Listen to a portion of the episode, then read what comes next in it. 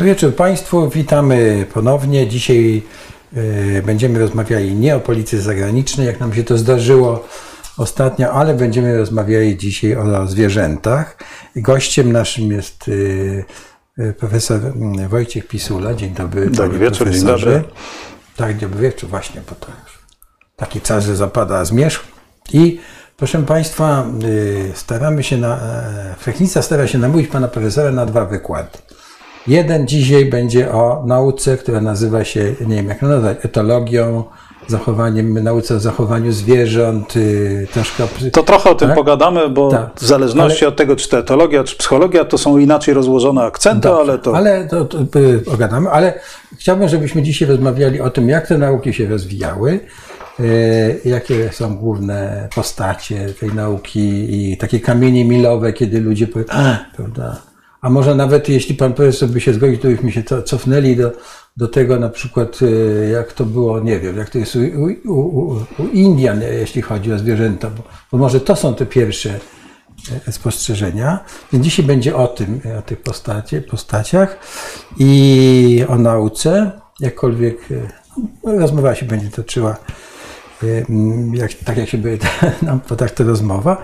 No a w drugiej części mam nadzieję, że pan prezes się da nam mówić, będziemy już mówili o, o zwierzętach samych, o ich zachowaniu, o, o tym, y, co możemy o nich powiedzieć, bo no, żyjemy obok zwierząt od tysięcy, tysięcy lat i myślę, że nasza cywilizacja nie byłaby, ludzka cywilizacja nie byłaby tym, czym jest, gdyby nie obecność zwierząt.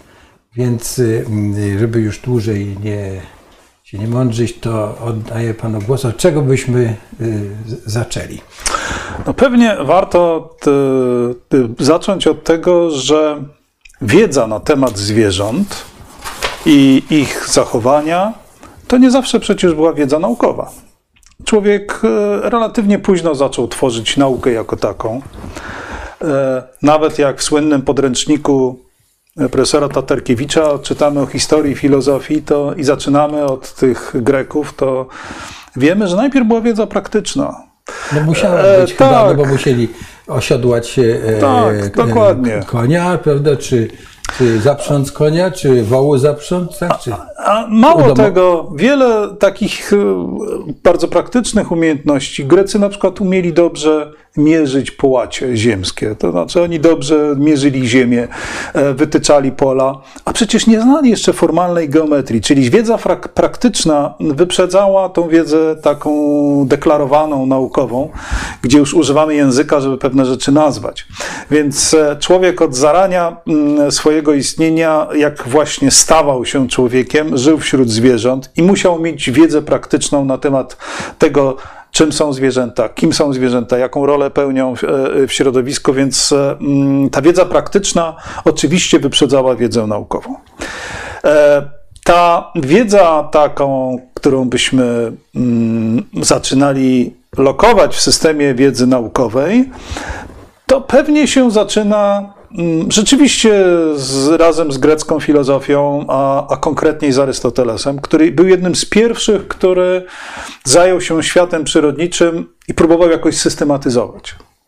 I próbował jakoś grupować. I on na przykład e, pogrupował mm, zwierzęta wedle takiego kryterium, które my byśmy dzisiaj mogli sobie nazwać kryterium ekologicznym. Tak, bo on, on, on je sobie e, grupował na te, które pływają, fruwają i chodzą po ziemi. E, no dzisiaj możemy się uśmiechnąć, ale była to pierwsza próba e, jakiegoś takiego sformalizowanego usystematyzowania e, i pogrupowania. No człowiek jak poszufladkuje, to ma takie poczucie, że wie, że jak, jak sobie nazwie, jak sobie jakoś to pogrupuje, to mu to w życiu pomaga. I mm, ta wiedza na temat zwierząt, ona się rozwijała dosyć wolno, tak jak cała nauka. E, I e, szczególny, powiedziałbym, taki cios e, tej gałęzi nauki. No, zadała dominacja takiego przekonania, które jeszcze od czasów platońskich pokutowało w filozofii Zachodu, na podział świata ożywionego na tego, na tę część, która jest wyposażona w duszę, czyli człowieka, i tą, która mm, duszy jest pozbawiona, czyli, mm, czyli zwierzęta. No, człowiek był naturalnie, z naturalnych powodów centrum zainteresowany, a w związku z tym te zwierzęta były trochę, trochę, mm, e, trochę na uboczu. Sformalizował ten sposób myślenia na nieszczęście jeszcze Kartezjusz, który e, e, w swoim systemie filozoficznym który nie był jakoś umocowany głęboko w istniejącej wiedzy. Warto wiedzieć, że on był przede wszystkim żołnierzem. Miał dużo czasu, trwała wojna 30-letnia, więc on tam, wojsko jak to wiadomo, głównie czeka, prawda? Bitwy trwają krótko, natomiast długo się tam czeka, maszeruje. No i, i, i Kartezjusz, mm, ale były to czasy, kiedy już się rozwijały maszyny. E, on był bardzo zafascynowany inżynierią e, i on sobie podzielił świat na, yy, przedstawił sobie świat jako takie zbiorowisko maszyn, w tym także maszyn biologicznych. I te maszyny biologiczne dla niego to e, najlepszym przykładem były, były to zwierzęta. E, no, czym się różni maszyna od człowieka? No, no, tym, że nie ma duszy tym, że nie ma duszy. E, I to fajnie się tak układało w głowach współczesnych i wielu pokoleniom e, następnie. E, no bo zwierzę na przykład wtedy, kiedy było na żywca ćwiartowane w jakimś salonie, w którym dokonywano pokazowej wiwisekcji, wydawało jakieś odgłosy, no ale jako mm, maszyna pozbawiona duszy nie mogła cierpieć. Więc się ludzie ówcześni specjalnie tym nie przejmowali. Więc ta, taka, taka struktura naszego umysłu, która budowała tą ostrą granicę, e, na długi czas bardzo mocno też ograniczała e, postęp wiedzy na temat zachowania się zwierząt i na temat psychologii zwierząt. To wszystko zaczęło się kruszyć w połowie XIX wieku, kiedy z pełną siłą wybuchł ewolucjonizm za sprawą Wallace'a, za sprawą publikacji Karola Darwina. E, dlaczego? Ano dlatego, że mm, ewolucjonizm skruszył podstawę tego ostrego podziału między ludźmi a zwierzętami. Dlatego, że e, niezależnie od tego, jak byśmy tą ewolucję sobie w szczegółach opisywali, to ona była przedstawiana, dodajmy od razu słusznie, jako pewien ciągły proces różnicowania się poszczególnych gatunków, wyłaniania się nowych gatunków z pokoleń poprzedzających, czyli z pokoleń rodzicielskich, a co za tym idzie między nami a zwierzętami, nie ma ostrej granicy, tylko jest jakiś dystans. Jest jakiś dystans, który wynika z tego, jak dawno rozdzieliły się drogi rozwojowe nasze i tych, mhm. i, i, i, tych zwierząt. No, to było zupełnie coś innego. To było zupełnie coś innego, to, to, to, to zburzyło cały ten ostry podział między ludzi a zwierzęta. Nagle wszyscy znaleźliśmy się e, w tej samej, mm, w tej samej zbiorowej. No, ale chyba Darwin to był yy, bardzo krytykowany za o tak, to, to, o tak to, oczywiście, oczywiście. To, to, to, to spotkało go wiele szykan. Mało tego, on gdzieś pod koniec swojego życia napisał taki tekst, że człowiek to może tak nie, znaczy on tutaj próbował się jakoś wycofać. E, Kościół bardzo mocno go e, już wówczas mm, e, atakował. Natomiast nie będziemy tego Darwinowi pamiętać. Będziemy pamiętać jego wcześniejsze... Znaczy, w jakim sensie się wycofał? No, próbował, człowiek nie był... Nie, tak, tak, próbował się, tak, próbował się ustawić tak bokiem, że może w przypadku człowieka to nie chodziło tylko o ewolucję. W każdym razie próbował tutaj jakoś uniknąć tego frontalnego ataku mhm. hierarchii, mm, e, hierarchii kościelnej, no ale na szczęście nikt już nie brał tego poważnie. Nikt już wtedy nie brał tego poważnie i druga połowa XIX wieku to jest e, taka taki etap rozwoju, kiedy e, przyrodnicy, biologowie, ludzie zainteresowani nauką mhm. zachwycili się teorią ewolucji. Wszystko było widziane przez pryzmat e, przyrody, zmian w przyrodzie. E, ci z Państwa, którzy troszkę interesują się literaturą, e, to pewnie pamiętają, że druga połowa XIX wieku to jest dla nas w historii Polski taki ważny moment, to jest ten tak zwany pozytywizm, prawda? Mhm. A z tym pozytywizmem będziemy kojarzyli takie hasła jak na przykład praca organiczna u podstaw. Co to znaczy? Praca organiczna UPO. Skąd to w ogóle, co to są za słowa? A to są trochę e, słowa właśnie z filozofii spencerowskiej, zaczerpniętej, która, która zasmilowała to myślenie ewolucyjne i widziała społeczeństwo jako taki superorganizm. jako taki superorganizm, gdzie są tkanki, praca organiczna u podstaw, u podstaw praca na tkance społecznej. E, to był ten sposób myślenia, ten, mm, ta wizja świata. I w tym czasie pojawili się pierwsi prawdziwi badacze zachowania się zwierząt. E, Nazywamy ich zoopsychologami mm, drugiej połowy XIX wieku. Oni mm, niesieni tym entuzjazmem odkrycia czy też opisania teorii ewolucji, rzucili się mm, do las, jezior i krzaków różnych, zaczęli podglądać zwierzęta, obserwować i uwaga, tutaj popełnili pewien mały błąd, zaczęli się doszukiwać, e, zachwyceni tą ideą pokrewieństwa, doszukiwać podobieństw między człowiekiem a zwierzętami. Podobieństw, e, mm, które byłyby zgodne z tą zaakceptowaną przez nich e, i entuzjastycznie wyznawaną teorią ewolucji. No i w, w nauce to jest pewien kłopot. To znaczy, bardzo łatwo jest zebrać e, dużą listę faktów e, zgodnych z dominującym poglądem. E, To, to, to, to jest łatwa sprawa e, i to jest bardzo nagradzające, jak stworzymy sobie taką prostą teorię, że waga ciała zależy od wzrostu, prawda? To, i, I zaczniemy zbierać dane, to okaże się, że rzeczywiście jest bardzo silna korelacja między mm, wagą ciała a wzrostem. Co oczywiście my dzisiaj wszyscy wiemy, nie wyjaśnia całości zjawiska i wiemy, że od czegoś więcej jeszcze ta waga e, e, zależy. I, i, ale to, to e, zaczęło się przebijać do świadomości badaczy tak na przełomie wieku XIX i XX. Czyli późno. Bardzo późno. Tak, a jeszcze chciałem zapytać, bo oni by powiedział pan profesor, że rzucili się e, e, obserwować dzikie zwierzęta, jak rozumiem, prawda? Bo, a, a no dobrze, ale przecież pod bokiem były konie, psy, świnie, bydło, tak? To, e, One wydawały się mało interesujące. no właśnie.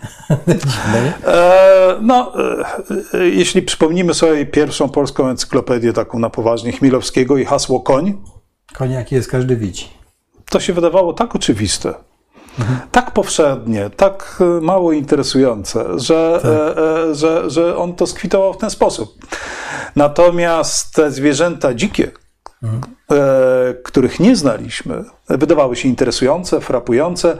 Mało tego, one prezentowały mm, wzorce zachowania, które nie których nie można było zaobserwować w zagrodzie.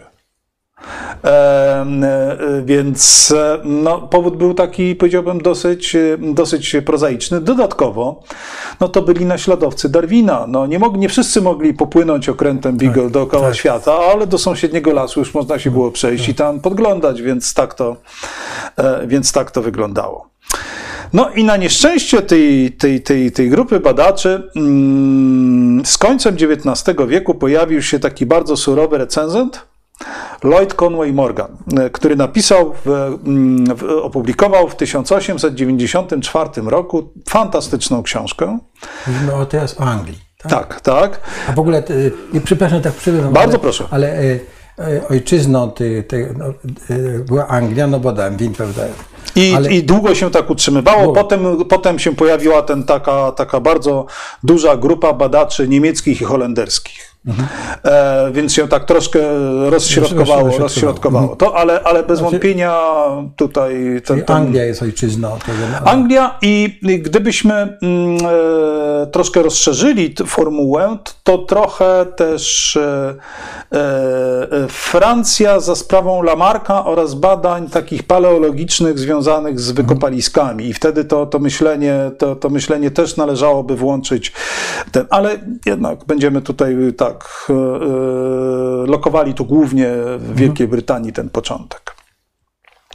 I wracając do tego Morgana, e, on napisał, opublikował w 80, w 94 roku, w 1894 roku taką fantastyczną książkę Wprowadzenie do psychologii porównawczej, Introduction to Comparative Psychology. I on w tej książce, pod, Czyli, czyli pana przedmiot to ma tak, dość długą historię. no, tylko że był zapomniany. Był zapomniany. To właśnie to, to, to było jedno z takich moich małych odkryć, że tak fantastyczna książka była przez kilka dziesięcioleci w ogóle nie, nie, nie, nie, nie, niedostrzeżona w swojej wadze. E, I on zadał sobie pytanie, takie, do jakiego stopnia umysł mojego sąsiada albo mojego rozmówcy jest e, bardziej dostępny mojemu umysłowi niż umysł mojego psa. I on odpowiedział na to pytanie tak. W niczym nie jest bardziej dostępny. Ani w przypadku do jednego, ani w przypadku drugiego. Ja nie mam bezpośredniego dostępu do tego umysłu. Wnioskuję poprzez zachowanie.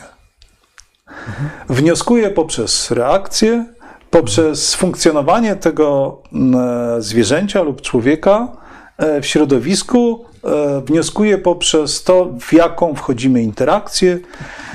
Tak się narodziła nowoczesna psychologia, to znaczy badamy zachowanie. To było bardzo wyraźnie, bardzo wyraźne odcięcie się od takiej XIX-wiecznej wizji psychologii, gdzie akcentowano badanie procesów psychicznych. XIX-wieczni psychologowie uważali, że przedmiotem badań są procesy psychiczne. Co to w ogóle znaczy proces psychiczny? No właśnie, ja do dzisiaj sobie żartuję, że pierwszy, kto zauważy jakiś proces psychiczny, to Nobla ma w kieszeni, prawda? Bo on jest z natury rzeczy nieobserwowalny. Takie, takie pojęcie, że to... Dokładnie, dokładnie.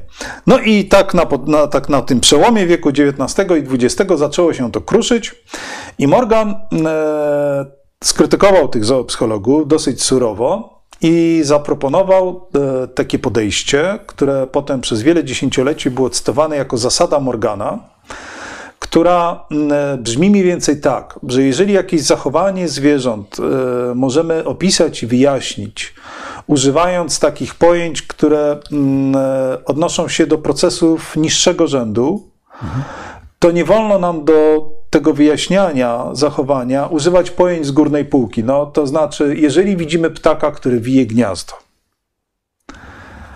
i e, no, wpadamy często w taką pułapkę, jak chcemy, nie wiem, dzieciom wyjaśnić, co robi ptak. No to co mówimy? No buduje domek. A, po, co- a co on w tym domku będzie miał? A dzieci będzie miał. No i tak krok po kroku budujemy analogię do zachowania ludzkiego. No toż o, Morgan powiedział tak. To jest właśnie błąd myślenia. Najpierw musimy spróbować wyjaśnić to zachowanie e, w oparciu o terminy niższego rzędu. Na przykład jakieś popędy. e, Dzisiaj byśmy powiedzieli poziom hormonów płciowych we krwi. E, Mechanizmy niższego rzędu. Dopiero jeśli nagromadzimy pewne fakty empiryczne, które nie dają nam się wyjaśnić takimi pojęciami, uzyskujemy przepustkę, żeby pójść krok dalej i na przykład powiedzieć, że to zwierzę ma w głowie jakiś plan, że jest jakiś proces poznawczy, który temu towarzyszy i buduje na przykład jakiś plan e, e, umiejscowiony na osi czasu. No i to było bardzo surowe mm, potraktowanie, potraktowanie sprawy. E, I trochę takie tych zoopsychologów no, lekko ośmieszające. No ale dosyć szybko się okazało, że no, to było potrzebne. To było potrzebne. Takie zdyscyplinowane, e, zdyscyplinowanie myślenia na ten temat było, było potrzebne. I tak kroczek po kroczku wkraczamy w wiek XX i rodzi się behawioryzm. Rodzi się behawioryzm, który rodzi się w Stanach Zjednoczonych za sprawą e, takiego, takich plejady badaczy jak, jak Watson, Thorndike e, e, czy później Skinner. Mm, Co oni mówili? Oni mówili tak. Procesy psychiczne są nieobserwowalne, niemierzalne. Nauka się nie może zajmować rzeczami, które z definicji są niemierzalne i nieobserwowalne. Nauka się zajmuje tym, co można zmierzyć, co można przeanalizować, czyli my się możemy zająć wyłącznie zachowaniem. E, możemy skontrolować w związku z tym to, co jest tak jakby na wejściu tego organizmu, czyli na przykład to, jakimi bodźcami stymulujemy ten organizm. I możemy zmierzyć to, co ten organizm robi. Czyli taki schemat czarnej skrzynki, jak to się Czarna skrzynka. Absolutnie. To, to był schemat czarnej skrzynki. Nie wiemy, co jest w środku. Ale y, możemy kontrolować wejście i mierzyć wyjście. No i w ten sposób przystąpiono do, e, do badania zachowania się zwierząt i od razu sobie powiedzmy, że odniesiono wielkie sukcesy. Cała psychologia uczenia się, e, modyfikacji zachowania e, no, powstała właśnie wtedy. To są lata 20, 30 XX wieku, no, wielkie sukcesy behawiorystów. Doskonalenia metod treningowych, e, analizowanie śladu pamięciowego, trwałości tych metod To treningowych. e, musi pan wyjaśnić ten termin ślady pamięciowe. E, e, No to jest tak, to jest, ma, to jest właśnie taki troszkę, troszkę taki żargon. To też jest pojęcie teoretyczne. To jest e, dlatego, że e, teorii na temat śladu pamięciowego jest kilka.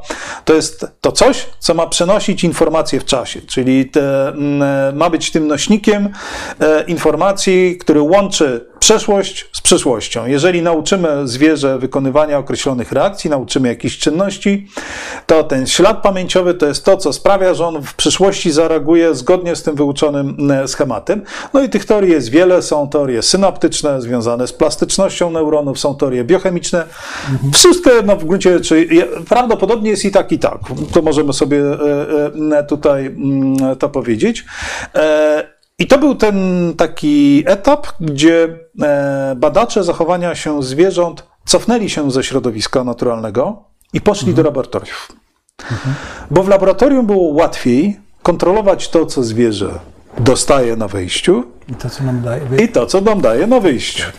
W związku z tym, e, no, miliony zwierząt zostały zatrudnionych w laboratoriach, naciskały na dźwignię, biegały w kołowrotkach, uczyły się dróg w labiryncie. Dobrze, dobrze, ale to mi przypomina od razu, wie pan, tę teorię zachowania wilków, tak, że do jakiegoś czasu głoszono, prawda, teorię dominacji w stadach wilczych i tak dalej, po czym nagle to wszystko przyszedł ktoś i powiedział, proszę państwa, no, ale my obserwujemy wilki w niewoli, tak? I, i dobrze, dobrze mówię, tak?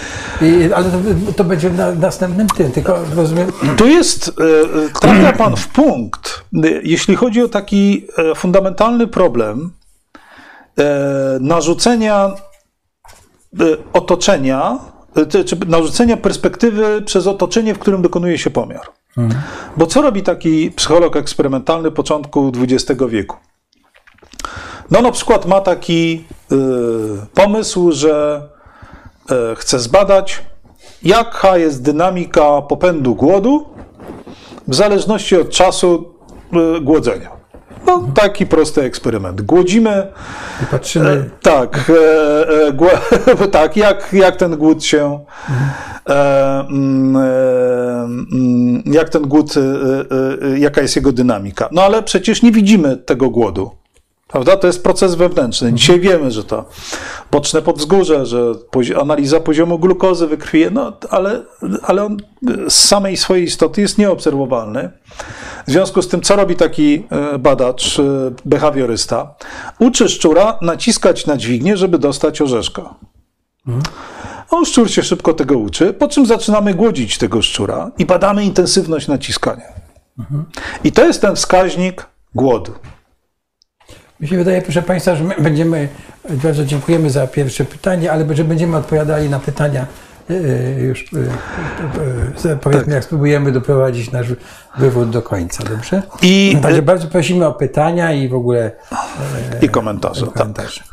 E, I no, jeśli się tak ustawi to badanie, że oto uczymy szczura naciskania na dźwignię, po czym mierzymy naciskaniem na dźwignię jego natężenie głodu, no to dosyć łatwo się e, nadziać na taki argument krytyczny, że oto wymyślamy jakąś sztuczną rzeczywistość.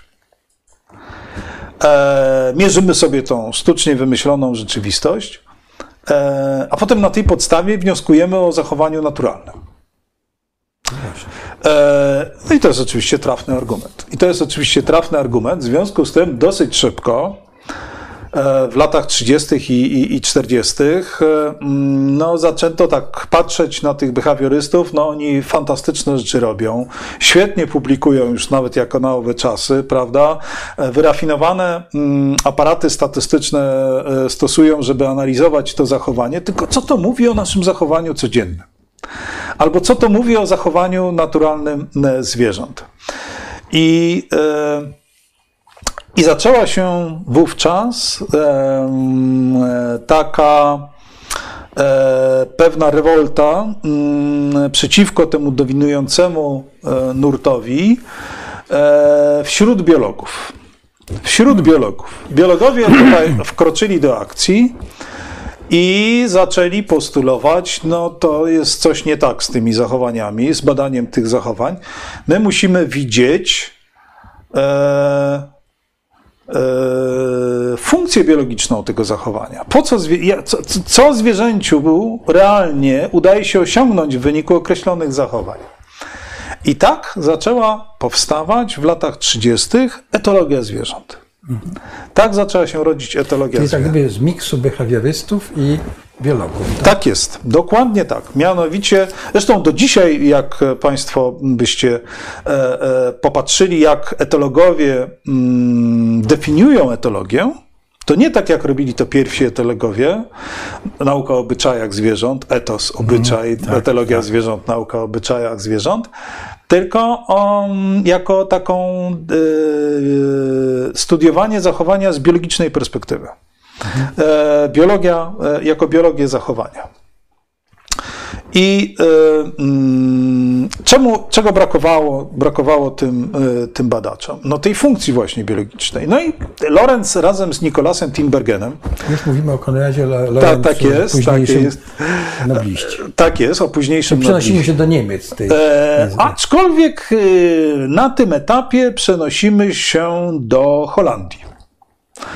Do Holandii, bo tam jego współpracownik Nicolas Tinbergen, e, e, e, który podjął współpracę właśnie z Lorencem jeszcze przed wojną, e, e, obaj panowie zaczęli studiować takie zachowanie gęsi, które polega na tym, że jak się jajo wytoczy z tego dołeczka, gdzie ta gęś to, te, te jaja swoje wysiaduje, to u gęsi występuje taki ruch zagarnienia tego jaja z powrotem pod siebie. e, e, czym? Łapą? Nie, E, brodą. Dziobem, dziobem, dziobem, tak jest. Ona dziobem. Brodą. Tak jest. Ona dziobem, tak sobie taki ruch był taki ten.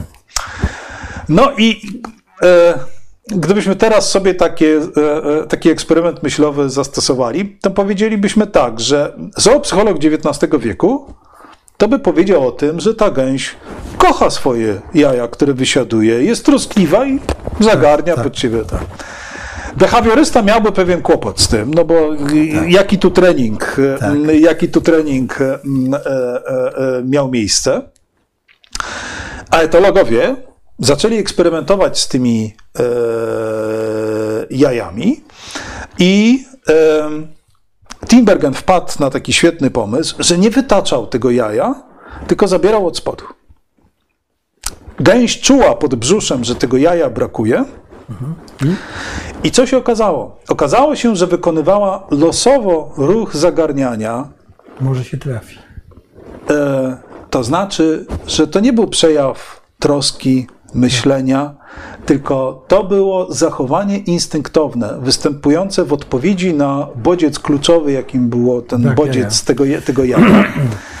A to, czego zabrakło, Lorenz nazwał później e, składową orientującą. Czyli był, pojawia się pierwsze bardzo ważne pojęcie e, teorii instynktu e, za sprawą Lorenza. Pojawia się sztywny wzorzec ruchowy. Czyli pewien program czynności e, mm, e, wykonywanych w odpowiedzi na wystąpienie bodźca biologicznie znaczącego. W tym wypadku było to, mm, to doznanie z podbrzusza, że, że nie ma tego jaja. I pojawia się ta składowa orientująca, ten sztywny wzorzec. W tym wy- wypadku gęsi w warunkach naturalnych jest to bodziec wzrokowy, prawda? To wytoczone jajo. Jakiego zabrakło? To ona zagarniała, wykonywała sztywny wzorzec ruchowy, ale nie było tej składowej orientującej. Tak Nicolas Tinbergen i Konrad Lorenz odkryli e, instynkt w rozumieniu pojęcia biologicznego. I Lorenz nazwał później, mm, i Timber, a Tinbergen to rozwinął, tak, że instynkt to jest pewien mechanizm e, neurologiczny, który pozwala na rozpoznanie bodźca biologicznie znaczącego i adaptacyjne zachowanie się względem niego. Można podać jakiś przykład u ludzi takiego zachowania? Istnieje to u ludzi, czy jest...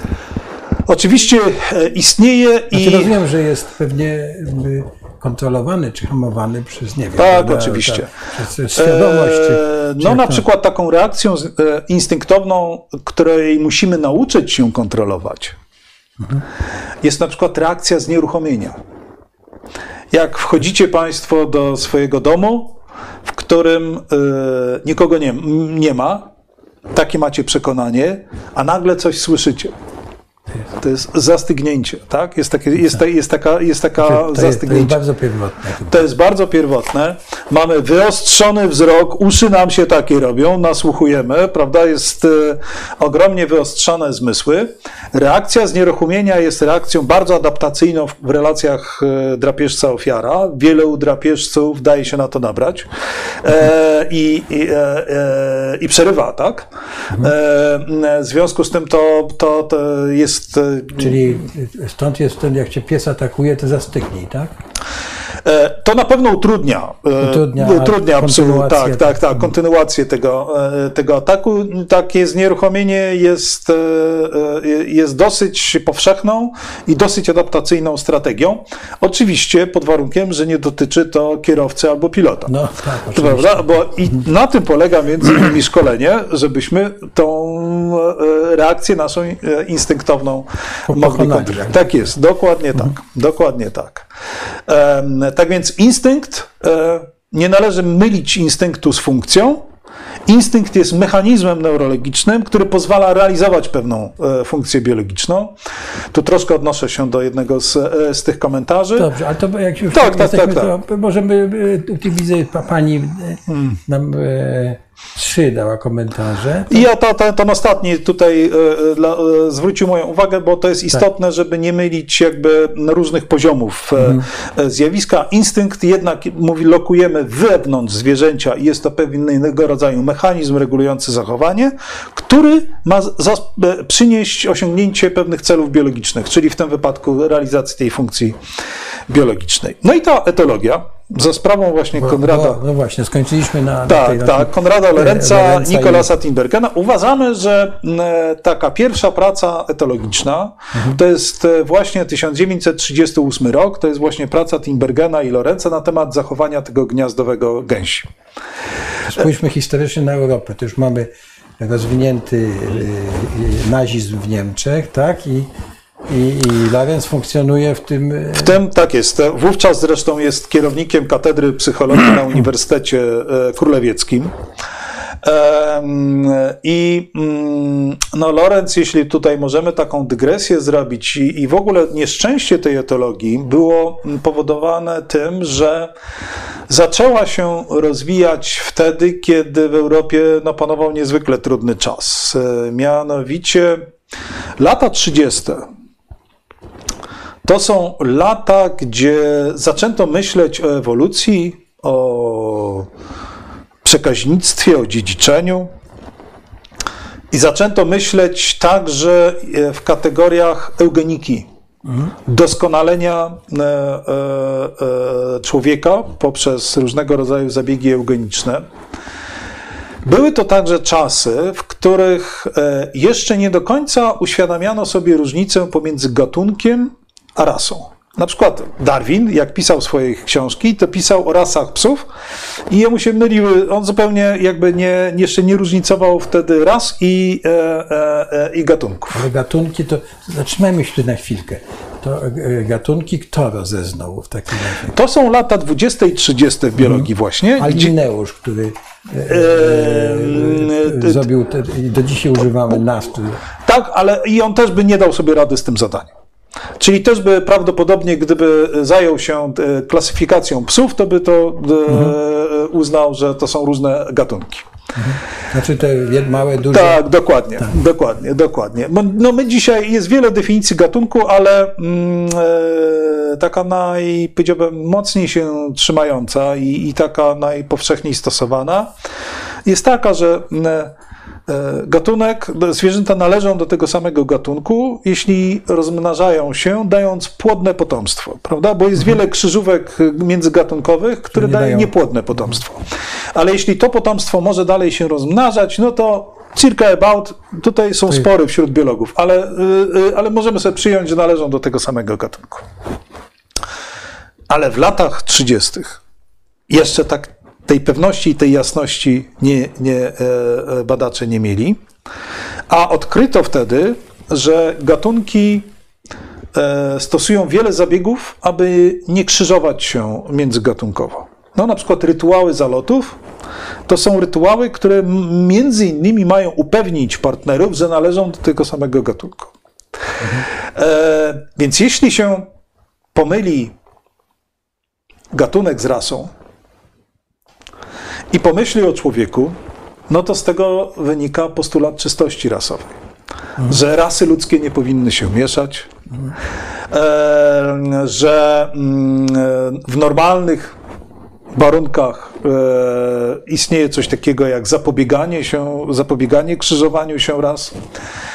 No, co tu dużo mówić, e, te, te, ta mm, początkowa faza etologii dostarczyła argumentów naukowych na rzecz polityki czystości rasowej e, faszystom, po prostu. Lorenz był bardzo honorowanym badaczem e, w Niemczech, w III Rzeszy. Miał swój epizod poznański. E, by, to- co to znaczy? e, był członkiem takiego zespołu Rudolfa Hippiusa. E, Trzecia Rzesza powołała w Poznaniu, e, powołała w ogóle na terenach okupowanych w Polsce, w Czechach, kilka tak zwanych uniwersytetów Rzeszy. Te uniwersytety Rzeszy to miały być takie placówki akademickie, które będą krzewiły niemieckość. I, e, mm, i w jednym, i w, Poznaniu, e, e, na Uniwersytecie Rzeszy, taki Niemiec pochodzenia estońskiego, Rudolf Hippius, e, uruchomił taki duży projekt badawczy, e, który miał na celu rozpoznanie różnic psychologicznych między Polakami Niemcami, mieszańcami polsko-niemieckimi. No, chodziło o to, do jakiego stopnia Rzesza może wykorzystać zasoby ludzkie polskie na okupowanych terenach, a na ile są to zasoby, które należy wyrugować. E, Ten projekt zresztą niespecjalnie się udał, bo mm, e, Hippius e, co prawda był zaangażowanym w ruch faszystowski, ale był też uczonym. W związku z tym, jak mu wyniki mm, nie pasowały do schematów, no to nie udawał, że te wyniki są nie takie jak, mm, że te wyniki są inne, a tam Polacy nieźle wypadli w tych badaniach. Nieźle wypadli w tych badaniach i sam Hi- Mhm. zburzyło całą Tak, to ideologię. właśnie, właśnie, właśnie Znaczy, tak. ideologii Tak, tak, tak, tak, tak, więc e, niespecjalnie on, on wręcz powiedziałbym, że, że, że mm, wyniki tych badań nie, e, troszkę uwiodły tych badaczy niemieckich, a tam była cała plejada ówczesnych psychiatrów, lekarzy zaangażowana, więc i, i między innymi Lorenz. Lorenz brał udział w, tym, w tym projekcie. No, projekt, jak już sobie powiedzieliśmy, nie do końca wyszedł. Mm, e, On został później. Schowany został, czy Nie, w 1943 roku w Pradze zostaje wydana książka mm, Rudolfa Hi- Hippiusa. Nie pamiętam dokładnie tytułu, ale to była Ziemia, krew, rasa, coś takiego. Tak, tak, tak to była. E, to był taki wykład z psychologii rasowej. E, w Polsce mm, takiej gruntownej analizie ta książka została poddana przez Tadeusza Tomaszewskiego już w 1945 roku. Jest takie pismo szacowne ukazujące się od 1945 roku, Przegląd Zachodni i on to w tym Aha, przeglądzie tak, zachodnim e, To dzisiaj chyba jest. tak, tak, tak, tak. Jest, jest e, mm, opublikował. My niedawno z mm, e, e, niedawno z grupą e, kolegów przetłumaczyliśmy artykuł Tomaszewskiego, opatrzyliśmy komentarzem i opublikowaliśmy w History of Psychology w Stanach Zjednoczonych i mamy fajny odzew, jeśli ale chodzi.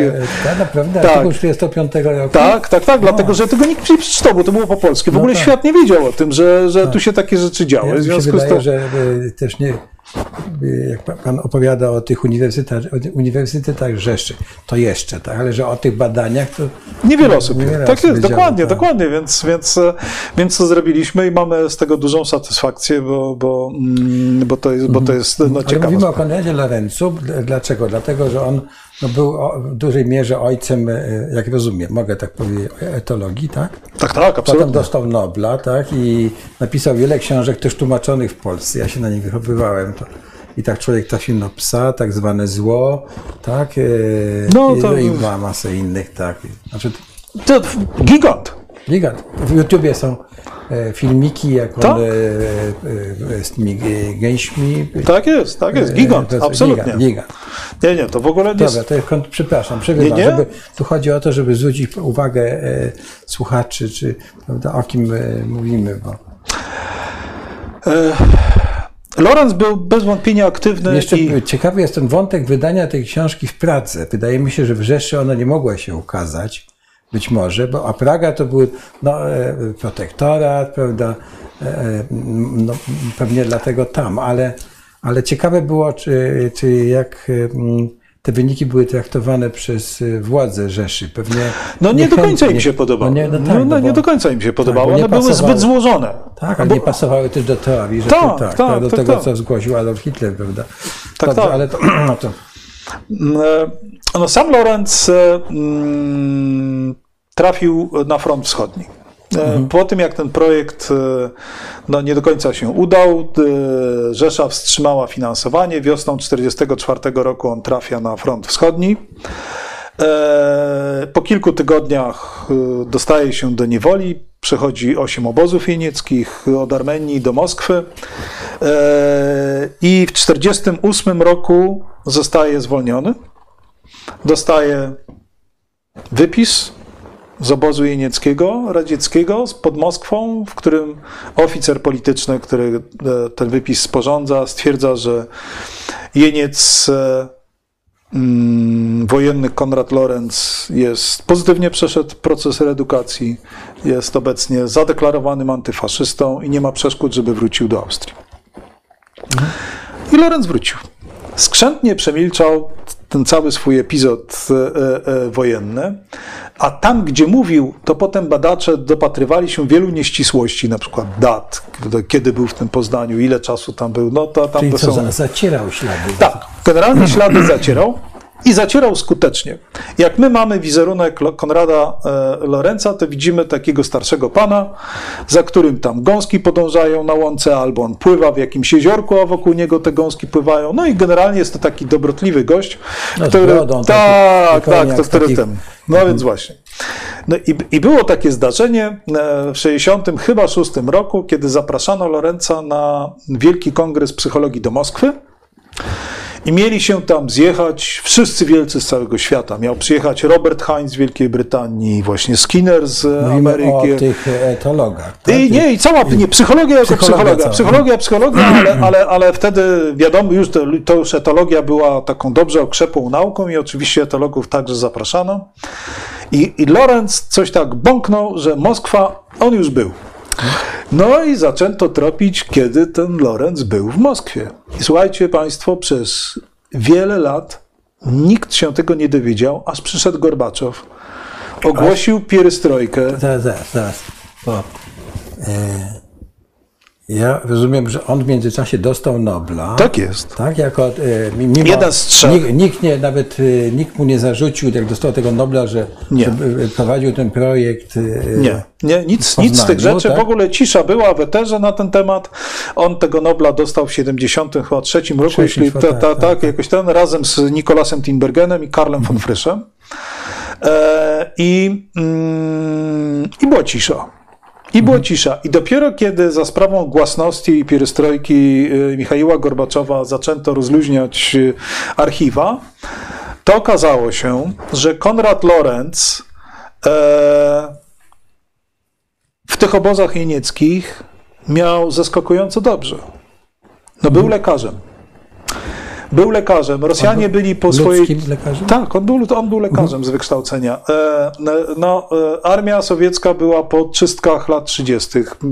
Połowa inteligencji radzieckiej była wymordowana. Lekarzy wojskowych też. Lekarzy wojskowych tak samo brakowało. W związku z tym Lorenz miał naprawdę dobrze. Miał swój gabinet, miał maszynę do pisania i jego książka e, Podstawy etologii, Foundations of Ethology, jak to potem zostało wydane w Wielkiej Brytanii w 1982 roku, e, zasadnicze zręby tej książki powstały w obozach jenickich.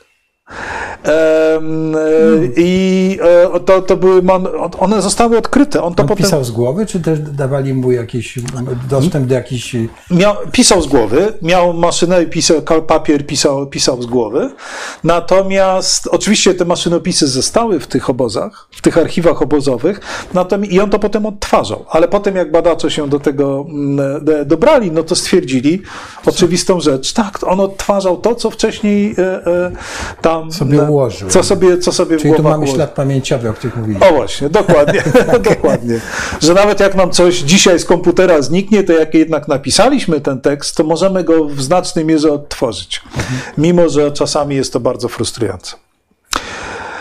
No więc e, Lorenz e, mm, e, jakby przeszedł ten, ten swój etap sympatii faszystowskich relatywnie bezkarnie. Nikt mu tam kołków na głowie nie ciosał. Ku zaskoczeniu chyba wszystkich współczesnych po wojnie podjął ponownie współpracę z Nikolasem Timbergenem, który jako Holender był członkiem holenderskiego ruchu oporu, był aresztowany, torturowany przez gestapo, cudem przeżył, ale Tinbergen mu wybaczył. Tinbergen mu wybaczył e, właśnie przez wzgląd na ten etap nauki, który w latach 30. e, Razem jak przeżywali. tak, tak. Oni, to, to była ta fascynacja biologią, która em, troszkę im założyła takie mm, filtry na oczy. E, I wówczas tych konsekwencji faszyzmu e, jeszcze mm, e, No, nie- ludzie nie dostrzegali. nie To my dostrzegali. się po niestety, niestety po praktycznych skutkach tej ideologii my e, musieliśmy się nauczyć, czym jest ideologia faszystowska. I etologia, bo wrócimy, wrócimy do tych zwierząt i do tej, i do tej etologii. No, lata 40. i 50. to są wielkie triumfy, które, tak jak e, Pan wspomniał, e, zostały uhonorowane w 73 roku e, Nagrodą Nobla dla tego zespołu, gdzie właściwie zasługi były tak podzielone. Konrad Lorenz był uznawany za e, świetnego teoretyka, Nicolas Tinbergen był mistrzem eksperymentu terenowego. A to dziwne, bo ja zawsze myślałem, że właśnie, że Lorenz to jest eksperyment terenowy, przez to, że przez, to, przez lektury tych książeczek. On był świetnym obserwatorem, Tak. em, e, ale za dużo nie eksperymentował. Eksperymentował Tinbergen. No na przykład ten pomysł z tymi jajami, prawda? Albo na przykład te wszystkie latawce przelatujące nad pisklętami, prawda, które symbolizowały te ptaki drapieżne. To Tinbergen w swoim laboratorium tam kleił te latawce, prawda, rysował ten i to, to on, on, on to robił. No a trzeci z noblistów, Karl von Frisch, no to jest taniec pszczół. To, to jest odkrywca, prawda, i ten badacz, który, m, któremu zawdzięczamy wiedzę na, na ten temat. I ta etologia w tych latach 60. się bardzo mocno yy, okrzepła jako, jako pewna dziedzina nauki. Teoretyk, praktyk i owady. Tak jest, tak jest. I taki powiedziałbym, znaczy e, teoretyk, eksperymentator i praktyk jako Karl von Frisch, bo on tymi pszczołami się bardzo też praktycznie, e, zajmował. prak, praktycznie zajmował. Kłopot z etologami polegał na tym, że oni mimo tych swoich fantastycznych sukcesów, jeśli chodzi o pisanie zachowania mm, e, i wyjaśnianie zachowania zwierząt, no mieli pewien uraz mm, co do mm, stosowania pojęć teoretycznych związanych z nieobserwowalnymi zjawiskami. Innymi słowy, dalej nie chcieli mówić o psychice zwierząt. Bali się tego. Dla nich psychika zwierząt to był taki temat trochę mm, ryzykowny. No a w latach 70. e, rodziła się psychologia poznawcza, jeśli chodzi o psychologię ludzką. Już się wówczas rozwijała. Ja bym prosił o wyjaśnienie. Psychologia poznawcza, tak, tak. Psychologia poznawcza, która to jest taka psychologia, która była troszkę takim zaprzeczeniem i troszkę rozwinięciem tego klasycznego behawioryzmu, o którym mówiliśmy. Czyli to byli tacy psychologowie, którzy powiedzieli tak, no słuchajcie, nie wystarczy patrzeć na wejście do czarnej skrzynki i na wyjście z czarnej skrzynki, tylko no, trzeba postulować coś, co się dzieje wewnątrz tej czarnej skrzynki.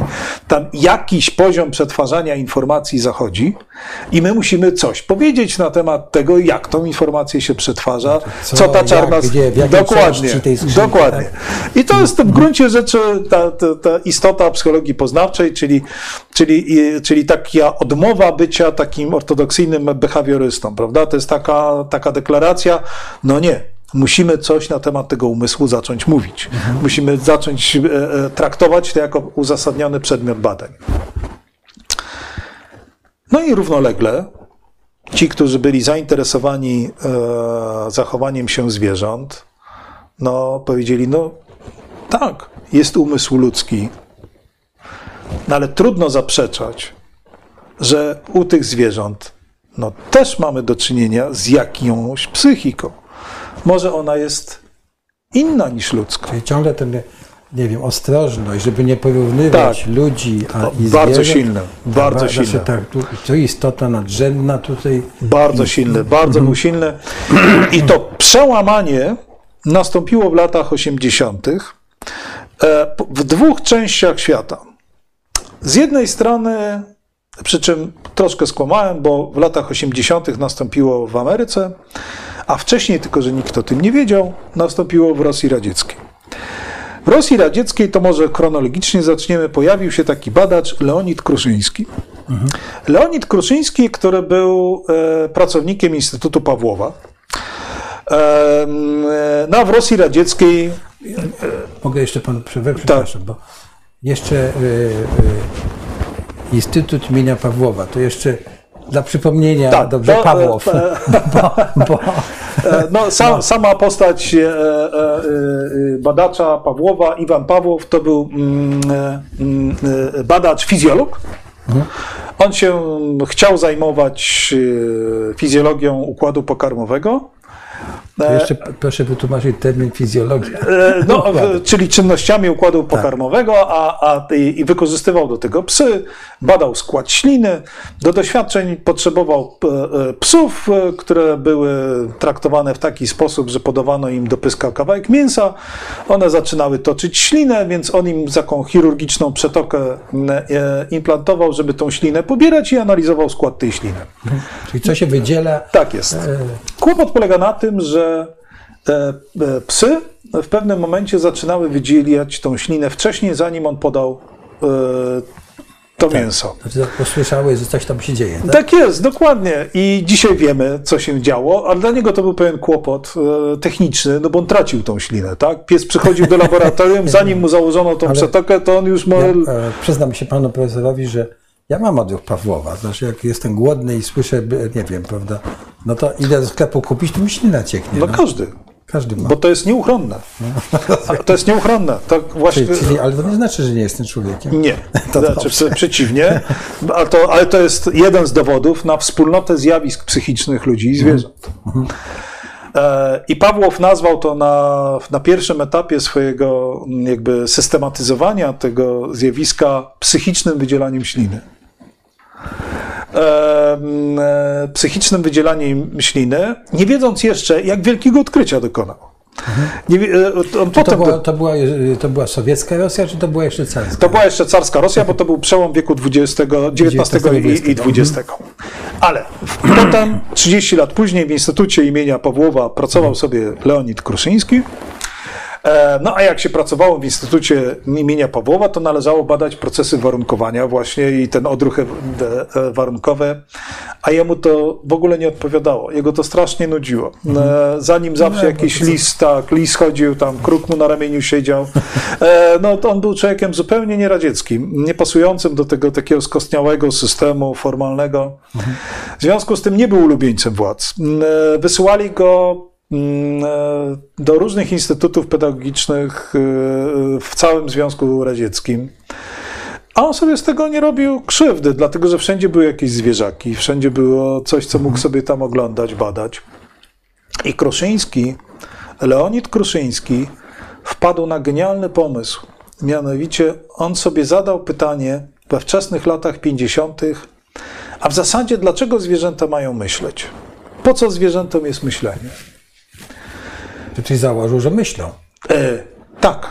Dostał, tak, on, on to wtedy, wtedy on mówi, i on, i on odpo- udzielał odpowiedzi takiej. to musi być adaptacyjne. To musi przynosić jakieś dobre e, skutki dla, e, Dla- e, dla dla tych zwierząt. to- Tak jest. I wpadł na pomysł, jak to badać. Mianowicie założył, że takim dobrym modelem do, e, do obserwowania tego będzie relacja drapieżca-ofiara. E, On bardzo lubił obserwować na Syberii króliki i rysie, e, czyli ofiarę i drapieżnika. I wyobrażał sobie tak, jak królik gdzieś ucieka przed rysiem i na przykład wbija się pod śnieg i kopie się tam, gdzieś przekopuje się pod śniegiem, to ryś e, powinien umieć przewidzieć na podstawie kierunku, wtedy kiedy go jeszcze widział, gdzie on spod tego śniegu wypryśnie. Kruszyński nazwał ten proces ekstrapolacją. Ekstrapolacją ruchu obiektu fizycznego na podstawie szczątkowej informacji. I No to nie, to nie jest nic innego jak myślenie. No. Oczywiście, to była pierwotna, bardzo podstawowa forma myślenia. Symulowanie w swojej głowie ruchu obiektu fizycznego wtedy, kiedy go nie widzimy. E, napisał świetną książkę. E, ten jej oryginalny tytuł e, e, e, rosyjski to była mm, Biologiczne osnowy rasodacznej deятельности, czyli biologiczne podstawy aktywności umysłowej. Ona została wydana w 1959 roku Czyli w takim w odwilży. w Odwilży. Nie wiem, 200 egzemplarzy, 300. Rozesłano to po bibliotekach i ślad o nim zaginął. Ja znalazłem dwa egzemplarze w e, Pałacu Kultury i Nauki. Mianowicie była tam kiedyś taka, za, za, za starych czasów, za starych czasów, kiedy jeszcze w czasach słusznie minionych, kiedy ja byłem studentem, była tam wielka księgarnia nazwana wzorcownią. Wszystko, co było, Pamiętam, sam do niej chodziłem. no tak, no wszystko, co w demoludach było wydawane, to tam było. Tam było, tak. To tam było. I ja tam znalazłem Kruszyńskiego. Leżało zakurzone, gdzieś tam za jakieś grosze, to sobie kupiłem te dwa Ja tam egzemplarze. znalazłem, tak, a propos, książkę, nie pamiętam w tej chwili autora, też wydano e, e, w Sowietach, też w- mniej więcej w tym okresie, trud, Trudnej Płci to się nazywało, czyli Trudna Droga. Przepraszam za ten Tak. wątek, za to wtrącenie, e, gdzie historyk, już nie pamiętam jego nazwiska, radziecki, no, tłumaczył całą politykę Piłsudskiego, że on tam Białopala, żeby Tak. tak, tak Biało, że nie chciał Piłsudski współpracować i dlaczego z, z, Bia, z, Białoros, e, z, Bia- z Białorusią, z tak. Białorusią. I to, po- to po prostu, ja jeszcze wtedy e, znałem trochę lepiej rosyjski niż teraz, teraz już w ogóle nie znam. E, No i, i mnie to po prostu tak zainspirowało. Przepraszam za ten Tak, wstęp, tak, ale tak, ale- mówimy o tym, e, że była Bo- ta... Była ta, i, ty, i z mojego punktu widzenia, e, no, ten system był taki, jaki był, ale ta wzorcownia była dla mnie bardzo ważna. Tam, tam, tam rzeczywiście no, no, no, no, można było różne ciekawe, oprócz kilometrów Leninów, których nikt nie, nie chciał czytać, to można było znaleźć właśnie takie. Mm, Ale już pan był studentem. A ja byłem tak, już byłem wtedy, wtedy byłem studentem. E, no i potem wybuchła Wolna Polska. Tak. I w 91 roku do nas na uniwersytet, ja już byłem wtedy asystentem, przyjechała do nas w odwiedziny pani profesor Ethel Tobak, nieżyjąca już, z Muzeum, Amerykańskiego Muzeum Historii Naturalnej. No i tam żeśmy sobie rozmawiali o różnych rzeczach. Ona była zafascynowana tą przemianą. Ona była taką amerykańską marksistką. W ogóle nie mogła porozumieć, jak myśmy mogli tak się odwrócić do, od tego e, e, marksizmu. No więc ja jej tam trochę oczu, Ale oczu, no, to mówimy już o latach 90. Tak jest, po, tak po, przełomie. tak jest, po przełomie. I ja dałem jej egzemplarz tej książki. I ona została w 92 roku wydana po angielsku. E, I Czyli, była. je, czyli był pan jednym słowem tw- twórcą przeniesienia tej, Tak jest, tej postaci. tak jest. Muszę się no tym pochwalić. Nie, no to, to, to, to bardzo duża zasługa. I, i, i, i, te, i była hitem. Powinien pan e, e, dostać jakieś e, oznaczenie od Nie, ambasady niestety. Niestety. rosyjskiej czy czegoś. No, no, teraz to by było, ale Tak, no, prze, prze, przepraszam. No ale nie, to jest bardzo ważne, tak, naprawdę. no. naprawdę. Ja jestem bardzo dumny z tego. Ja, jestem, to ja, ja też od razu to. to, Bo rozumiem, to ta książka nie miała żadnych praw autorskich, tam nie było. No, Nic, nic, nic, nic. nic. To, to ja po prostu dałem egzemplarz, który został przetłumaczony, Mhm. i ten, ale ja po prostu ten kontakt e, tego, tych dwóch światów zapewniłem. I to był Kruszyński, o którym świat się dowiedział e, e, Imię, jak- 30 jak miał lat. imię? Leonid Kruszyński. Zresztą Leonik Kruszyński, to musimy zapamiętać. Tak, tak, tak. E, e, Bardzo ciekawa postać. Bardzo ciekawa postać, zapomniana. On nie doczekał swojej sławy, nie umarł z oczywiście Tak, wiele. dobrze, że przeżył w ogóle, bo jak Tak. że jakiś, w jakiejś czystce go nie, nie Tak, tak, tak, tak. Nie, nie, on był spokojnym człowiekiem, nie, nie walczył z władzą, w związku z tym pozwolono mu tam sobie funkcjonować na, na emeryturze. E, I to były te lata, powiedziałbym, w ukryciu, k- prawda? Ta teoria tam się rozwijała, a po drugiej stronie e, żelaznej kurtyny e, pojawił się taki badacz, którego już znamy w Polsce dobrze, Donald Griffin. Donald No, Griffin, tak, to tak, to, Luminarz, tak jest, wydane książki, ale od czego on zaczął? On był badaczem nietoperzy. Em, e, Był jednym z odkrywców tego sonaru nietoperzy i w pewnym momencie zaczęły go bardziej te ćmy interesować. Bo zauważył, Ale też ofiara. e, tak, oczywiście, bo zauważył, że te ćmy zmieniają układ skrzydeł, co pozwala im czasem uniknąć ataku nietoperza, dlatego że ta fala się nie odbija e, e, e, e, tak, że nie wraca do tego nietoperza. Ale, ale jak pan o tym mówi, to mi się teraz nasuwa taka refleksja, że przecież to wszystko można przenieść, wie pan, do sfery militarnej. ale tak to jest. ko- konstrukcji. Ale no. oczywiście, że woj, Znaczy, ale nie tylko woj, Ikar, który próbował latać. Tak tylko, jest, oczywiście. Te wszystkie, niewidzialne, te wszystkie niewidzialne samoloty to przecież e, naśladują właśnie te wszystkie takie powierzchnie ustalone, że, żeby, żeby te Tak? radary po prostu nie, nie otrzymywały tej wiązki zwrotnej. Przepraszam. ja to- tak, ale- tak, tak, tak.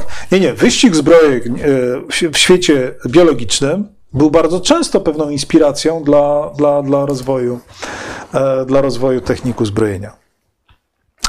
I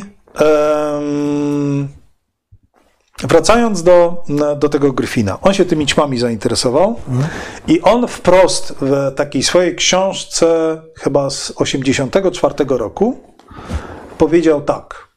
Nie możemy stosować zasady Morgana, o której wcześniej sobie mówiliśmy, zbyt rygorystycznie, bo ona czyni nas ślepymi na takie podstawowe e, zjawisko polegające na tym, że zwierzęta czasem po prostu muszą być wyposażone w pewną elementarną zdolność rozumienia sytuacji, w której się znajdują. E, rozumienia na przykład, kim jest drapieżca, co on może zrobić mnie albo mojemu potomstwu. E, I on tu e, szereg przykładów e, rozwijał, na przykład te ptaki, prawda, siewkowate, które tam udają, prawda, ranne i odprowadzają drapieżcę od, od gniazda. On mówi, to jest bardzo ryzykowna gra. E, On, ten ptak musi mieć pewien elementarny poziom rozumienia Sytuacji. sytuacji i tego, i, i tego, co robi. I Gryfin był tym, który rzeczywiście tak wprost powiedział: zwierzęta, niektóre, muszą być wyposażone w zdolność do myślenia. To myślenie może być inne niż nasze. To myślenie może być zupełnie odmienne w swojej strukturze, treści. Być może, jak potem Temple Grandin powiedziała, być może te zwierzęta bardziej myślą obrazami niż symbolami. E, Przypomnijmy tutaj Temple Grandin, jest badaczką, e, osobą a, autystyczną. Z autyzmem, z tak. autyzmem, która obserwowała i wychowała się wśród krów i przyczyniła się, napisała książki też o tym. e, Jest I film- bardzo wiele dobrego zrobiła dla tak, dobrostanu. Dla dobrostanu zwierząt. Tak, Tak w ogóle. jest. Jest film, e, można znaleźć w internecie, film o niej, Temple Grandin się chyba nazywa. Temple Grandin, tak, tak. Świetna badaczka, bardzo Tak, i interesująca ten osoba. autyzm pozwolił jej chyba e, inaczej troszkę popatrzeć, ale jak pan profesor o tym mówi, to w ogóle, e, em, przepraszam znowu, że Dobrze, zakłócam, zakłócam pana Nie, nie, nie. tak myślenia, bo e, myślenie zwierząt, tak, i to w ogóle ta komunikacja ze zwierzętami, chyba podstawą na- naszej e, rozumienia to jest, to jest chyba to, że my musimy wiedzieć, jak one s- widzą świat, prawda? E, No ale to może na, na następnym spotkaniu o tym będziemy mówili. Tylko możemy jedną rzecz powiedzieć. Mianowicie Gryfin był w pewnym sensie e, takim polemicz, takim jakby odpowiadał polemicznie takiemu współczesnemu filozofowi Thomas e, Nagel, Nagel, tak się go pisze jego nazwisko, który w 1974 roku napisał taki artykuł What it is like to be a bat. Jak to jest być nietoperzem. I on przeprowadził taką analizę w tym artykule, która go doprowadziła do takiego wniosku, że my się nigdy nie dowiemy, jak to jest być nietoperzem. E, To jest inny świat doznań, to jest inny świat e, e, przetwarzania tej informacji. Nie zajrzymy do głowy nietoperza, nie dowiemy się, jak to jest być nietoperzem. Ale Gryfin powiedział tak. My pewnie nie dowiemy się, jak to jest być nietoperzem całkowicie. Ale trochę to się możemy dowiedzieć i szczególnie jeśli założymy, że ten nietoperz też coś w głowie ma i też o czymś myśli i, e, e, i coś czuje. Czyli oni w takiej, e, e, e, w takiej lekkiej sprzeczności e, tutaj debatowali sobie, e, sobie na ten temat. No dzisiaj wiemy, że mm, e, to jest taki problem, który nie da się rozwiązać na gruncie takiej formalnej analizy logicznej. E, raczej skłaniamy się do tego, że to Gryfin był bliższy prawdy, tak? To znaczy, że bardzo wiele zwierząt jest wyposażonych w bardzo wiele różnych procesów psychicznych, tylko że, tylko że my nie mamy bezpośredniego wglądu do nich. No, myślę, że wszystko przed nami. Kiedyś może się do, będziemy lepiej, coraz więcej dowiadywać. Dokładnie. No i e, e, ten, to, chodzi o to, żebyśmy doprowadzili nas do tego współczesnego punktu stania. Już nie prawda? przerywam. Em, e, bo, bo, bo się już powoli zbliżamy, dlatego że następuje no, ostatnie, e, powiedziałbym, dwa dziesięciolecia XX wieku, to spękanie różnych barier. No, na przykład takiej bariery osobowość. Osobowość e, zwierząt. Osobowość, e, e, która przez wielu psychologów, ja jeszcze się uczyłem na takich podręcznikach osobowości, które traktowały rzecz tak. No, u zwierząt możemy mówić o temperamencie, ale osobowość to brzmi dziwnie, bo to związane z osobą. Osobowość to przecież rozwój społeczny, to jest, e, m, to jest specyficznie ludzka sprawa. Bariera pękła. W pewnym momencie m, pojawił się taki badacz Samuel Gosling, który w latach 90. powiedział dość i zaczął badać osobowość u zwierząt. Zaczął od hieny centkowanej. E, bardzo mu się ta mm, e, e, hiena podobała ze względu na swój skomplikowany właśnie społeczny ustrój i powiedział wprost, ta indywidualność u tych zwierząt, to, że każda z tych e, mm, jednostek jest tak odrębna, tak, em, takie ma różne wzory zachowania, nie może być inaczej opisana niż to, że to są jednostki, które po prostu mają różną osobowość. I bariera pękła. I dzisiaj już wiemy, że przynajmniej u niektórych wysoko uorganizowanych zwierząt możemy śmiało mówić o kształtowaniu się indywidualnej osobowości e, e, poszczególnych Przepraszam, zwierząt. to chyba każdy, to, e, kto ma kilka psów, to wie. Ja się, ja się z tym zgadzam, ale jak pan widzi, nauka była konserwatywna przez długi czas i broniono się przed W tej samej sytuacji jeden z moich psów e, przybiegnie do mnie, inny będzie udawał, że mnie nie słyszy. Tak? A, a, a Nie mam najmniejszych inny, A wątpliwości. inny jeszcze coś, tak? Nie, nie mam najmniejszych wątpliwości. Oczywiście ci krytycy by pewnie tutaj zastosowali szereg e, takich kontrargumentów pokazujących, że to nie tylko o osobowość chodzi, ale doświadczenia, strategie Jasne, i tak no oczywiście. Ale bariera pękła. Mamy mówić o ludziach. To Tak jest, tak jest. Bariera pękła i, i wiemy, że, że osobowość e, przestało być tą, tą taką charakterystyką unikatową dla ludzi. Dalej, o myśleniu powiedzieliśmy sobie wcześniej, pojęcia abstrakcyjne. Pod koniec lat 90. przeprowadzono eksperyment na gołębiach w Cardiff. E, W tej chwili mi uleciało nazwisko badacza. Doświadczenie polegające na tym, że uczono gołębie reagowania na slajdy pokazujące drzewa i nie drzewa. I gołębie były uczone tego, żeby mm, dziobać w ekran wtedy, jak jest drzewo, a nie dziobać wtedy, jak nie drzewo. Po czym pokazano wizerunki drzew, których wcześniej one nie widziały. Gołębie prawidłowo zareagowały na wizerunki nowych drzew, co oznacza, że w głowach miały ogólne pojęcie drzewa.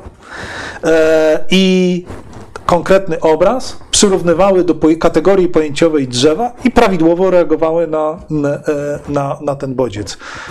I dzisiaj, jakby ktoś chciał szukać literatury naukowej, prawda, to sobie wklepuje w Google Abstract Concept In i może sobie, prawda, dogs, birds i różne tam tak. te zwierzęta e, wymieniać i okazuje się, że badacze się tego tam dokopują i, i znajdują sytuacje, w których można to badać. Język. Irene Pepperberg i jej słynna papuga Alex, prawda, która e, poznawała mm, e, e, ponad chyba 300 słów i na dodatek była w stanie prostą dwu, trzyelementową składnię zbudować. Czyli gdzieś na przełomie wieku XX i XXI co brzmi dziwnie, bo ja się tak cały czas czuję, jakby za to było jakoś tak, nie wiem, wczoraj, a to już jest 20 lat, a to już 20 lat. E, pękło wiele barier. Pękło wiele barier i dziś właściwie no, nikt poważny nie, e, nie kwestionuje obecności procesów, złożonych procesów psychicznych e, u, u, u niektórych gatunków zwierząt. Chyba najdłużej broniła się taka bariera, mm, taka twierdza związana z percepcją czasu. Bardzo długo dominował taki pogląd, i on jest ciągle obecny, że zasadnicza większość zwierząt to są istoty, które są zanurzone w teraźniejszości. To znaczy, że każda oczywiście ma jakieś wspomnienia, tak jak mówiliśmy, ślady pamięciowe tego, co się zdarzyło, ale przyszłość nie istnieje. To troszkę. No, to? no przecież ptaki, które robią sobie zapasy. Ale one mogą robić. To jest zjawisko, to jest zachowanie, które daje się wyjaśnić w oparciu o odpowiedź, o odpowiedź na bodźce, tu i teraz występując.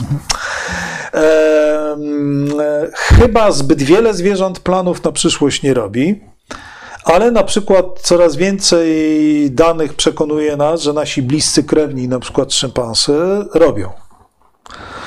E, były tam, były dokumentowane zdarzenia takie jak, prawda, chomikowanie kamienia, którym tam można było rzucić, prawda, za jakiś czas w kogoś tam, prawda, czyli y, zrobienie planu, prawda, takiej, takiej, takiej pułapki.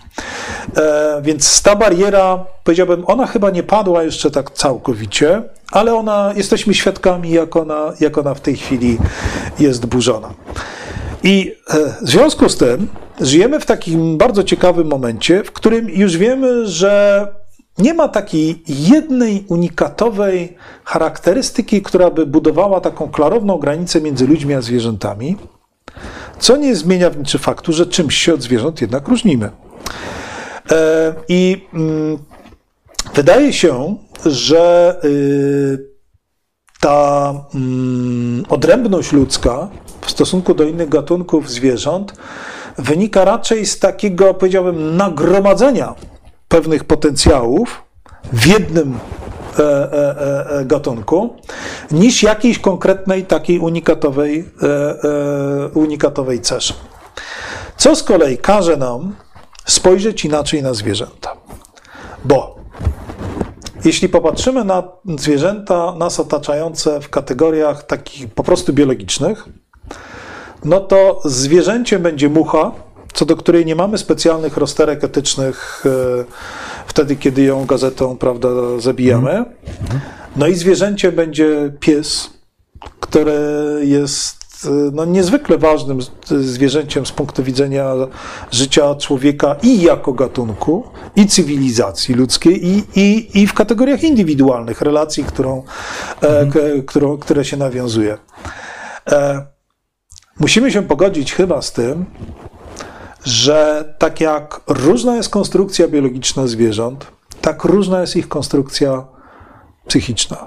Innymi słowy, w tym zbiorze zwierzęta będą organizmy, które są takimi biologicznymi automatami, e, które coś robią, rozmnażają się, e, no ale nie mamy podstaw doszukiwać się u nich jakiegoś życia psychicznego. Mhm. Są takie, u których będziemy tą psychikę widzieć w takim wariancie bardzo podstawowym, uproszczonym. No i są takie, które dla nas będzie to największy problematyczny, e, u których to życie psychiczne bez wątpienia jest niezwykle bogate. Innymi słowy, żyjemy w trudnych czasach, dlatego że przebudowujemy tą naszą relację ze zwierzętami, a jednocześnie poprzez to, ile się o nich dowiedzieliśmy, nie jest nam to łatwo zrobić, bo, bo te zwierzęta są po prostu bardzo różne. Rozumiem. Dobrze, tak. Bardzo dziękuję. E, Zaraz przejdziemy do pytań. Ja bym chciał jeszcze za, zapy, zapytać o behawiorę. No w tej chwili chyba jest moda, prawda, na to, że, każdy jest behawiorystą, bo e, jest, e, e, no, już nie przypomnę taką postać Cezar Milan, prawda, który zajmował się psami, no, be, behawiorysta, tak? I Tak. w tej chwili e, wszędzie są ogłoszenia, kursy, e, zostań behawiorystą i dwa ty, ty, tygodniowy kurs przez internet. Ja, ja, jest, ja nie lubię tego terminu i wszędzie go zwalczam. Rozumiem. Em, to, dlatego to, to jest termin, który nic nie mówi. Bo behawioryści to byli przedstawiciele konkretnego nurtu teoretycznego w psychologii. A behawioryści, ci, którzy się ogłaszają w tej chwili w gazetach, to, to jest taki e, chwyt marketingowy. E, to znaczy, to polega na tym, że człowiek się przedstawia jako specjalista od zachowania, ponieważ nie jest ani psychologiem, ani często biologiem, ani nikim. To, to zostało to na potrzeby marketingu e, wymyślone i, e, i w ten sposób się, no chyba dosyć skutecznie sprzedaje. Z punktu widzenia zawartości treściowej dosyć puste. Puste. Puste. No tak, to właśnie. I to jest tak, jak jest w Polsce. No, każdy się może, wie pan, no, te, to wiemy, że w- Polsce jest tak, że można po prostu zgłosić się do gminy, zarejestrować działalność gospodarczą, leczniczą i leczyć ludzi. No i tak samo jest z behawiorystami, no, więc to na, na tym to polega. Dobrze, zobaczmy, y, ile mamy pytań i może spróbujmy jeszcze odpowiedzieć na nie. Dobrze, mamy e, godzinę i 15 minut y, trwała na y, wykład pana profesora, czy A miało być krótko. tak, ale, ale rozumiem, że to jednym słowem przeszliśmy od y, różnych takich kamieni milowych, ludzi, pojawiły się nazwiska. No, warto e, mieć czasem kon- pojęcie, dużo- skąd się wzięliśmy, prawda, Tak. gdzie jesteśmy. Tak, Konrad Lorenz, Griffin, który zapamiętałem. Mnie osobiście bardzo było ciekawy ten y, y, y, uczony radziecki, który prawda, napisał tę pracę. I, y, tak, no, i, no i potem e, te e, wszystkie e, e, przełomy, tak? No i tu mamy od początku, że pani nas pyta, Pamięć komórkowa jest tym, co widoczne naukowo. Nie, no nie wiem, jaką wartość mają te pytania ze względu na Nie no, ja rozumiem, że nie wszystkie pytania są pytaniami, są to komentarze, które Tak, są także tak. ekspresją pewnych własnych poglądów i Tak, pole, pole no to jest, rozumiem, że to jest jakiś, e,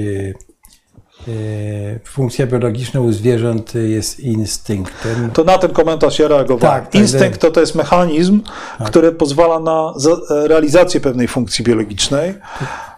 Tutaj pan się odniósł do na- naszych e, rozważań o nazizmie, chyba że jak niemieccy katolicy musieli być bliżsi psychologicznie Polakom niż Niemcom protestanckim, to e, nie wiem jak na to odpowiedzieć, bo nie, i tak Nie wiemy. I, nie wiemy. I tak nie. e, e, Później mamy e, z poziomu ras koloru skóry, nieuwzględnianie duszy jako zasadniczej istoty iskry. Ja rozumiem, że jesteśmy tutaj w sferze e, pewnie jakiejś... e, Ale ostatnie pytanie, które tu się pojawia, tak. wydaje mi się, że jest bardzo interesujące. E, uczłowieczenie zwierząt. Tak. E, to bardzo fajna i, i, i No interesująca kwestia. E, bo jak Państwo pewnie już sobie to w głowach układacie, e, to właśnie Lloyd Conway Morgan na, w końcu XIX wieku on wystąpił przeciwko antropomorfizacji. E, przeciwko uczłowieczaniu zwierząt, przeciwko doszukiwaniu się za wszelką cenę podobieństw między ludźmi a zwierzętami. I ja bym powiedział tak. y, Z faktu, że doceniamy, iż niektóre zwierzęta osiągają niezwykle wysoki poziom rozwoju życia psychicznego, nie powinien wynikać fakt, że je uczłowieczamy. Ja mia, uczestniczyłem kiedyś w takiej rozmowie mm, na temat e, e, właśnie tego uczłowieczania i, i, i moja jedna z pań dyskutantek powiedziała, że a jej uczłowieczanie pomaga. Ona jak uczłowiecza zwierzęta, to się mm, lepiej do nich odnosi. E, I Mm, I tam no, ja pozostałem na swoim stanowisku, na swoim, po czym przeszliśmy do innych zagadnień. E, ktoś zadał jej pytanie, ponieważ ona zna się na kotach, to e, co ona sądzi na temat tego zjawiska, że koty często bawią się swoimi upolowanymi ofiarami. Na co ta pani dyskutantka powiedziała, no tak, koty są okrutne. E, I to pozwoliło mi pokazać, no na tym polega błąd uczłowieczania no właśnie. Na tym polega błąd uczłowieczania, bo jeżeli pani mówi, że koty są okrutne, to znaczy, że pani imputuje, czy też zakłada, że y, ten kot jest w stanie wejść y, w buty tej ofiary, odwzorować w swoim umyśle to, co czuje w danym momencie jego ofiara, y, a my nie mamy żadnych takich danych żeby o tym powiedzieć. To właśnie na tym polega błąd antropomorfizacji, że pani poprzez swoje kryteria, swoją zdolność wyobrażenia tego, co może czuć ta ofiara, przypisuje to, tą zdolność temu e, e, drapieżnikowi, jakim jest kot. Otóż to jest ten błąd. Uczłowieczanie zwierząt obraca się przeciwko zwierzętom. My powinniśmy doceniać te zwierzęta wtedy, kiedy e, dostrzegamy tą złożoność psychiczną, kochać je, szanować, starać się dla nich być jak najlepszymi. Ale uczłowieczanie e, jest bardzo ryzykowne. Uczłowieczanie na przykład pociąga za sobą gdzieś tam myślenie o odpowiedzialności. E, ja bym przed tym przestrzegał. Mhm. No, wydaje mi się też y, pewnym y, y, takim wyrazem tego jest mówienie o prawach zwierząt, prawda? Przecież my, mówiąc o tym, cała ta dyskusja piątka dla zwierząt i tak dalej, to przecież nie, to nie była dyskusja o tym, że my chcemy zwierzęta uczynić podmiotami prawda, w procesie prawnym. My mówimy o prawach, które dotyczą ludzi, prawda? I, i... Chociaż prawnicy tak. tutaj zmieniają swoje no, no. stanowiska powoli. Na przykład w Hiszpanii e, zmieniono no tak, ustawodawstwo, prawda? I te wielkie małpy człowiekokształtne zyskały pewne, e, tak. pewne tak. przywileje prawne. E, w Indiach wiemy, że e, pojawiło się w systemie prawodawstwa pojęcie osoby nieludzkiej. Mhm. To, to, prawda, to non-human personhood. I tam chyba chodziło o walenie głównie, mhm. więc, więc to też przestaje być taki monolit. No tak, ale w dalszym ciągu, prawda, no, dla dobra sprawy ja bym mówił, prawda, Zdecydowanie. Nie, tak? nie, nie prawa zwierząt, tylko zwłaszcza u nas, ze tak na nie, tradycje, czy żyje, w tym, czy żyjemy. Tutaj e, pan Artur Nowicki pisze o, o dobrze, o, o rozpoznawaniu e, dobra i zła. E, no właśnie, bo Konrad Lewes napisał tam książeczkę tak zwane zło, prawda? Ja, ja ją czytałem kiedyś i... Na pewno, na pewno zwierzęta nie rozpoznają dobra i zła, w taki sposób, w jaki my je rozpoznajemy. Mhm. To e, dobro i zło e, jest zależne od układu odniesienia. Jeżeli za dobro przyjmiemy przetrwanie potomstwa, przekazanie mm, swoich genów przyszłym pokoleniom, no to będziemy to definiować inaczej niż to na przykład w kulturze ludzkiej definiujemy. Więc ja bym powiedział tak. E, rzeczywiście e, zwierzęta nie rozpoznają dobra i zła, ale ja bym dopisał tak, jak robią to ludzie. Tak. Robią to inaczej. Ale, ale robią. Tak, tak. No, mhm. Rozpoznają sytuacje, które w ich ocenie są sytuacjami dobrymi, można je nazwać korzystnymi i złymi. Mhm. E, to, to E, to ludzie też są pod tym względem bardzo zróżnicowani. Jeśli zobaczymy, jak, e, jak wygląda populacja ludzka pod kątem zdolności do rozumienia pojęć abstrakcyjnych, na przykład dobra i zła, okaże się, że ogromna część e, naszych bliźnich nie rozumie tych pojęć. e, więc albo rozumie je zupełnie no tak, albo inaczej. mają uproszczone... e, Tak jest, ogólna zasada, co do której, prawda, przedstawiciele jednej opcji religijnej, prawda, twierdzą, że nie zabijaj jest e, e, e, takie fundamentalne i uniwersalne, mm, no, gdzie w wielu miejscach na świecie jest rozumiane jako nie zabijaj swoich. E, Więc e, to naprawdę są rzeczy względne i zależne zawsze od układu odniesienia. Mamy jeszcze jakieś tutaj pytanie, y, że chyba już te wszystkie, bo tak są ko- komentarze. Tak, tak, tak, to już to, Ludzie mają obowiązki wobec zwierząt, a nie zwierzęta ma, mają prawa. Inaczej zwierzęta musiały być mnie tak dalej. Tak, no to już o tym, o tym mówiliśmy.